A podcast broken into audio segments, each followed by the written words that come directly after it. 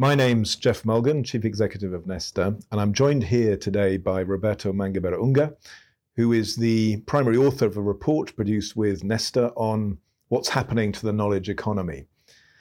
And I thought I'd start by asking you really with the, the origins of this work and this report and a, a stream of uh, uh, work you've been doing for many years, which in a way is trying to understand what went wrong with the knowledge economy. The promise 10 or 20 years ago would be that thanks to the internet and Google and so on, this would be an empowering move which everyone right across the world will be benefiting from. So, what, what went wrong with that promise? What went wrong with it is that the knowledge economy was truncated in its development by virtue of being confined.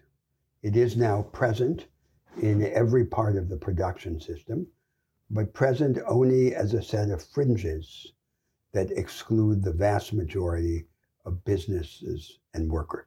And what was that a deliberate conspiracy by someone to keep it confined? Uh, it has explanations, but a fundamental uh, reason for this confinement of the knowledge economy is uh, that it was, it is a characteristic expression of what happens in history. There's an innovation in the world, and the innovation is often adopted in the form that least disturbs the ruling interests and the established preconceptions. That's what you could call the path of least resistance. And the knowledge economy in its insular form is a typical example of such a path of least resistance. And yet, to some people, this economy seems very accessible. Everyone can get Google. Half the world's population has access to the internet. Small right. businesses can set up much more easily than a generation ago. The sale of the products and services of the knowledge economy is easily confused with the actual dissemination of the knowledge economy. Uh, a big company like Walmart or a small business like a laundromat does not become a participant in the knowledge economy simply by virtue of using the gadgets produced and sold by this advanced practice of production. It is a set of practices, a different way of doing things, of making things, and of inventing things. And no one joins it simply by using some of what it makes. So we, we take part as consumers, but not as shapers and makers and producers. Not participants, uh, in these islands. Mm. They don't exist solely in advanced manufacture. They exist also in intellectually dense services and even in scientific or precision agriculture, but always in this insular form. And the insularity results in economic stagnation, given that the practice is denied to the majority in the aggravation of inequality, anchored in the hierarchical segmentation of the economy, and in belittlement. The vast majority of humanity is confined to some kind of make work. Mm. So you've, in your career, been a political thinker and an active politician, a minister. What, what's the political consequence of the confinement you've described? Uh, it is the uh, limitation of this potentially transformative vanguard to an elite. Uh, uh, then the dispossession of and exclusion of the majority, uh, and thus the creation of resentments and discontent that are now manifest, for example, in the right in the rise of right-wing populism in much of the world conventional social democracy has been unable to master these problems. The progressives on the whole in the world have contented themselves with humanizing an economic order that they are unable to reimagine and remake. And in some of the analysis, you warn against just trying to distribute the benefits of a growing economy and of automation and artificial intelligence and so on, which is one of the social democratic responses, and argue the need to go upstream and change really the patterns of participation and production. So we have to distinguish the more important from the less important. The more important is to reshape the arrangements that determine the fundamental distribution of advantage. The less important is to try to create, after the fact, uh, a different distribution, to correct it through retrospective and compensatory tax and transfer, progressive taxation, and social entitlements. That redistributive and retrospective correction will always be very limited in its magnitude because if it rises above a modest threshold, it will begin to disorganize the economy and derange the established incentives to invest, save, and employ. And thus, the retrospective correction is really just part of this humanization effort. And you, you would treat universal basic income, for example, as an extreme form of that compensatory. Well, universal basic income can serve different functions. It could be part of a more ambitious transformative program. If it has as its counterpart the, the opening of the economy to radical plasticity and experiment. And then we would say the individual has to be uh, safe in a haven of protected immunities and capabilities so that he can strive in the midst of the storm. Hmm. The problem arises when we provide the protection but do nothing about arousing the storm.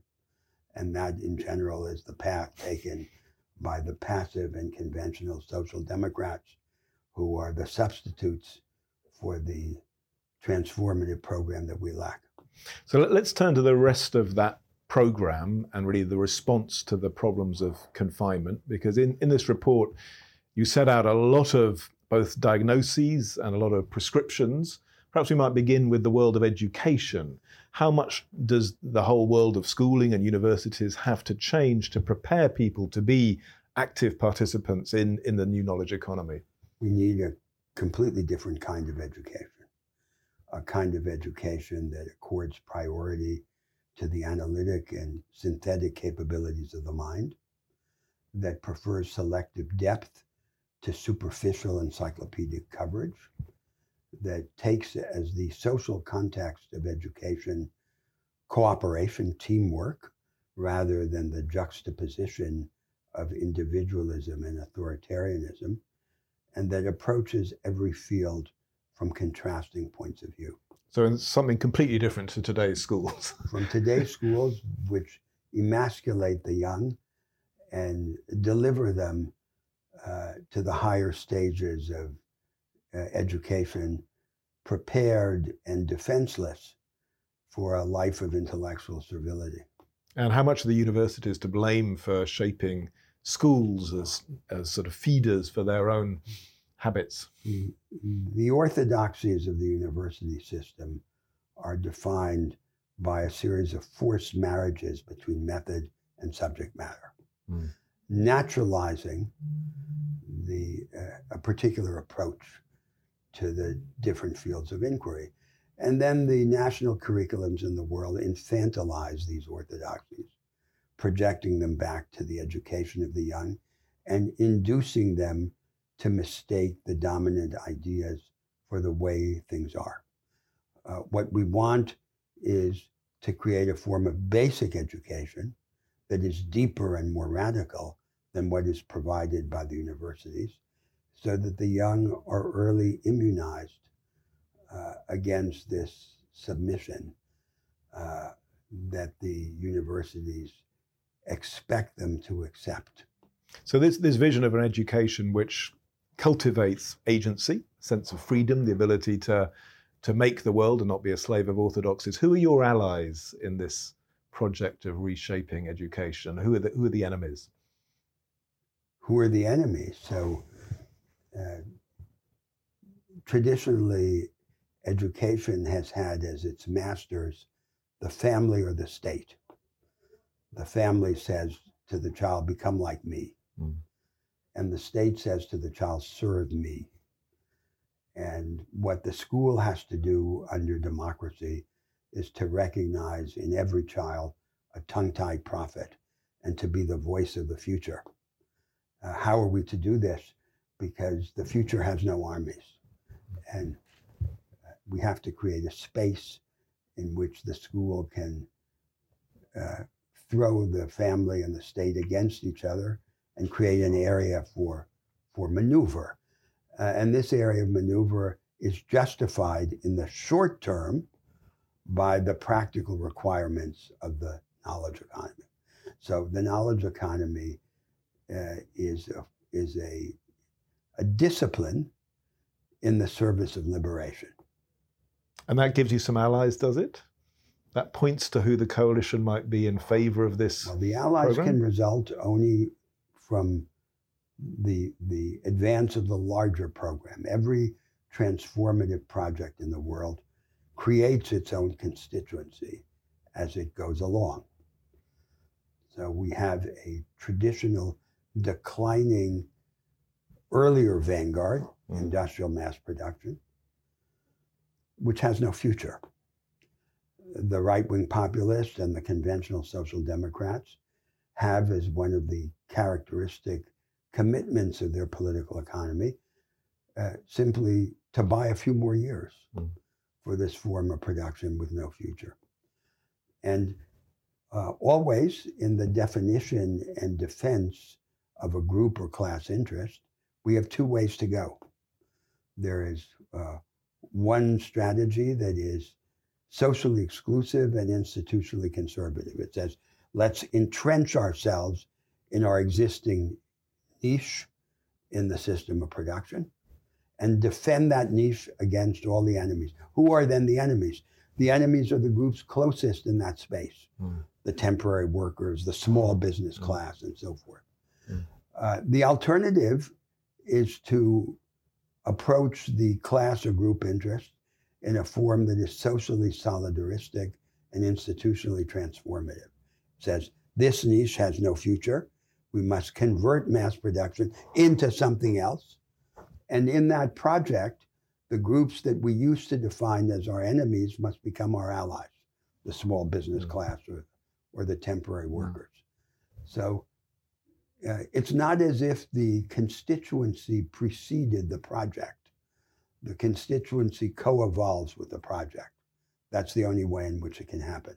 There's a famous comment, I think, of John Dewey when he says that every project of reform has to create the public who will then be Its the own subject base. of. Yeah. its own base because it is it is working towards a future that by definition does not does not yet exist but it has to create a bridge from here to there uh, and the bridge consists in this reinterpretation of the interests and identities as they are now understood But you are giving a glimpse to the politicians who may be reading this report and hearing these arguments of a potential emergent coalition which links together perhaps some big firms, but also many small firms in more marginalized areas, the precarious workers, but also perhaps the children. Well, let's take an example Yeah. of a group that has vast importance in the world, the small business class, the Mm. petty bourgeoisie. In the 20th century, the European left elected this class as its enemy. Mm. And it then became the mainstay of the right wing movements uh, in Europe. Mm. Uh, now, objectively, there are more petty bourgeois than there are industrial proletarians in the world. And if we define this class status subjectively and not just objectively as the aspiration to a modicum of economic independence, it is the majority of humanity. So the progressives, the would be transformative agents, have to meet them on their own terms and offer them a range of options, broader, more magnanimous, with greater potential than what is by default the object of its aspiration Mm. traditional, archaic, isolated family business based on self exploitation and family saving. And, and the entrepreneurial impulse is one expression of the kind of creativity, the sense of possibility which you talk about, but of course has been always uncomfortable for the traditional left, which never really a- liked a entrepreneurialism. fundamental tragedy of these societies is, is just this that there is in the world uh, a vast, seething cauldron of human energy and intensity, most of which goes to waste, mm. goes up in smoke yeah. for lack of opportunity and instruments. The uh, deepening and dissemination of the knowledge economy offers a, an opportunity to, to solve this problem. Yeah. Uh, and to create a form of economic life that allows us to imagine that instead of just achieving freedom from the economy, we could hope for freedom in the economy.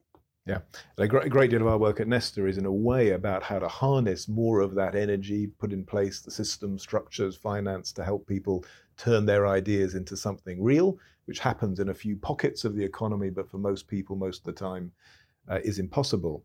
C- can I take you though to one of the possible tensions of, of the argument? Uh, you highlight the importance of the small business. Uh, um, and another part of the argument, though, is about property rights and what's happening to conceptions of property now and in the future. And for most of those people, their instinct is to believe that property is crucial, uh, a crucial source of protection and security, and they're very anxious when anyone starts questioning property rights. How do you persuade those people that a different way of thinking about property is in their interest? So there is a confusion in the ideological debate in the world. The debate is represented as a debate between the left that uh, gives priority to quality against the background of the established economic and political arrangements, and the right that gives priority to freedom against the background of those same arrangements. So it's shallow equality against shallow freedom. So on the left, the combination of the egalitarian commitment with the institutional conservatism has as its pragmatic residue the narrow focus on retrospective correction through progressive taxation and social entitlements, and the abandonment of the structural change in general and of any attempt to devise a progressive approach to the supply side of the economy in particular. On the right, it's the capture of the idea of freedom by the reification of a single dogmatic form of economic decentralization. The premise is that if Robinson Crusoe trades on his island long enough, he will eventually reproduce spontaneously the entire system of 19th century German private law. Uh, complete fantasy, mm. because the market economy has no natural and necessary form. Uh, even at the most abstract level, a market economy has two dimensions. One dimension is the absolute level of economic decentralization, the number of economic agents able to bargain on their own initiative and for their own account. The other dimension is the degree of control that each of those agents has over the resources at his command, the absoluteness and perpetuity of the control. And the established ideology uh, supposes that these two dimensions go together, but they don't, because we can easily imagine a system in which we could increase the level of absolute decentralization by relativizing or qualifying the absoluteness of the control by having conditional or temporary claims to productive resources. Could you give an example of that? So let's have a thought experiment. We'll just imagine that in the future, the fundamental form of access will be this the state will hold in trust the productive resources of society, and any group of people will be able to bid away the temporary use of those productive resources by offering society the highest rate of return for them. And so long as they can offer the highest rate of return and there are no better and more qualified bidders, they get to use them temporarily and conditionally. So, like and, electromagnetic spectrum. And, and the underlying rate of interest, which is the charge mm. for this use of productive resources, becomes, becomes the basic form of state finance instead of taxation. So we could imagine that in such a market economy, the traditional unified property right would continue to exist in certain domains of action. Mm. It has an advantage. Its advantage is to allow an entrepreneur to do at his own risk something in which no one else believes. Mm. But in many other parts of economic life, uh, we would have a, a multiplication of alternative regimes of private and social property and contract. So the market economy would cease to be crucified on the cross of a single version of itself. Mm. And its principle of anarchic and organized experimentation would turn back against itself. Uh, and that would be a higher form. Mm. So once we begin to think of that way, our whole conception of the relation between right and left changes, conservative and progressive. Who is the who is the conservative? The conservative is the one who uh, understands and implements ideals of both freedom and equality against the background of an untransformed structure and uh, repudiates as romantic or utopian the idea that we can ascend to a higher form of life. Uh, and who then is the progressive? The progressive is the one who uh, believes that we can become bigger together and who takes as his method of action the transformation of the structure, not by some imaginary systemic substitution of one regime for another, but by fragmentary but nevertheless cumulative change in the structure. So just, just to pursue that, one of the, the, the fears of exactly the sort of small business groups you would like to attract is that the state is, by tendency at least, predatory and incompetent. Uh, and therefore, the traditional property right, etc., is a defense against that what you've described depends on there being a plausible way of recasting the state as uh, as open, creative, experimental, a, an entirely different ethos of governing to the one which the classic conservative ideologies are based on. So, how is that parallel project to be? But this is not advanced? a scheme of the discretionary allocation of resources by the state. It's the creation of a, a, a, a framework that organizes a large range of ways in which people can have decentralized access to productive resources. But it depends on the state to be trustworthy as the guardian or curator of those systems. It depends on the law mm. and the content of the law. Mm. And we must not confuse what the law does with what the state does. So the law establishes this framework. And it shouldn't be this one sided dogmatic framework that says this is the only form of economic decentralization. Uh, the result of that is uh, radically to limit our opportunities for decentralized initiative mm. and to uh, create systems of private oppression, such as we have in the existing market orders. And when we reify the market economy in that form, every proposal for change will be misinterpreted as an intervention in the market. The it's state. not an yeah, intervention yeah. in the market by the state. Mm. It's the creation of a different kind of market. Yeah. So this is a case for a genuine radical pluralism as opposed to a superficial so that's pluralism. right. So this so the the the paradigm of the inherited ideological debate is it's the state against the market. Now we have a different idea that is emerging in the world. Uh, economic, social, and political pluralism have no natural form. And there is a contest then among the alternative forms of those three varieties of pluralism. Mm. This is a higher debate. And that debate is in turn connected to an idea of the nation. So, what is the basis for national difference in the world?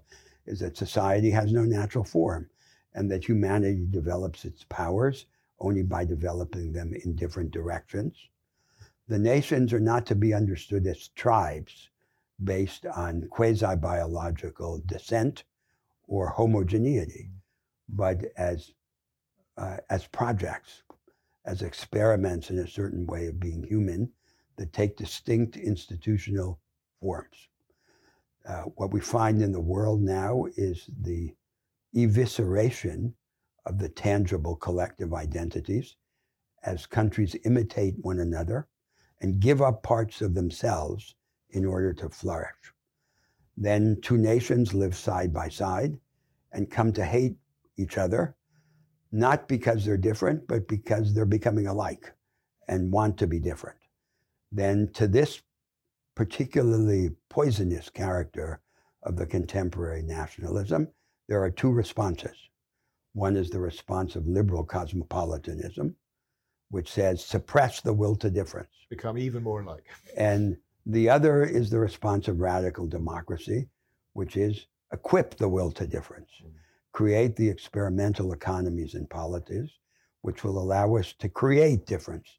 Difference is not the problem, difference is the solution, yeah. But it has to be created. So, so tell us a little bit more about the project then, the national project and the role of the state in it. Because for some people, assume such a project requires a, a manifesto, a program, a set of things which are then implemented from top down, perhaps by a strong leader or a strong political party. But you're often advocating almost an opposite process of discovery, experiment, and seeking, and almost co-creation with citizens. It still has to be formulated. It requires ideas. Who by? It has to be the object of a doctrine mm-hmm. by these movements in humanity.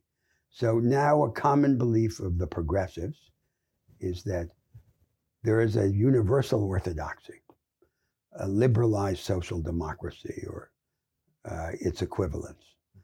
The North Atlantic elites get to Denmark. Uh, have this project of combining the social protection of the Europeans with the economic flexibility of the Americans, with only marginal institutional changes. And so that's the universal orthodoxy. And then there would be in the world a series of local heresies, which are result from the combination of elements of this orthodoxy with local inventions. The truth is that humanity is all connected by a chain of analogies, and that a universal orthodoxy can be successfully resisted only by a universalizing heresy, as liberalism and socialism were in the 19th century. So I understand these proposals, such as the proposal for a deepened and disseminated knowledge economy, as a universalizing heresy. It's for the whole world. And uh, it, it takes local forms, hmm. but it's not just a collection of local heresies.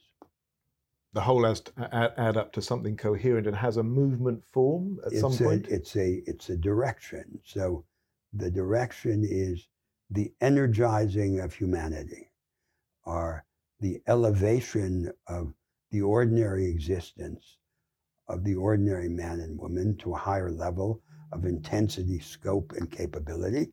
This idea, which is always the central idea in politics, mm. of greatness, yeah. of largeness. This idea that we become more human by becoming more godlike. And uh, this we do by refusing idolatry of the institutional arrangements and by changing them. And changing not just their content, but their character, their quality, so that they don't appear to us as if they were an alien fate. We create structures that organize their own revision so that we can keep the last word to ourselves rather than giving the last word to them.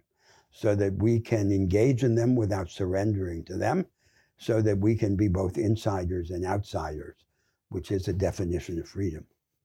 So just to pursue that, I think the, the sort of orthodoxy, the liberal social democratic orthodoxy of a sort of fusion of American economic dynamism, European welfare states, and so on, is a very cool vision of a society, sort of end of history, which has quietened down yes. into a calm yeah. uh, peacefulness.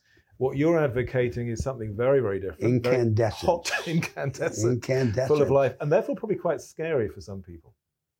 Yes, so so uh, we have to secure the individual in a haven of protected immunities and capabilities.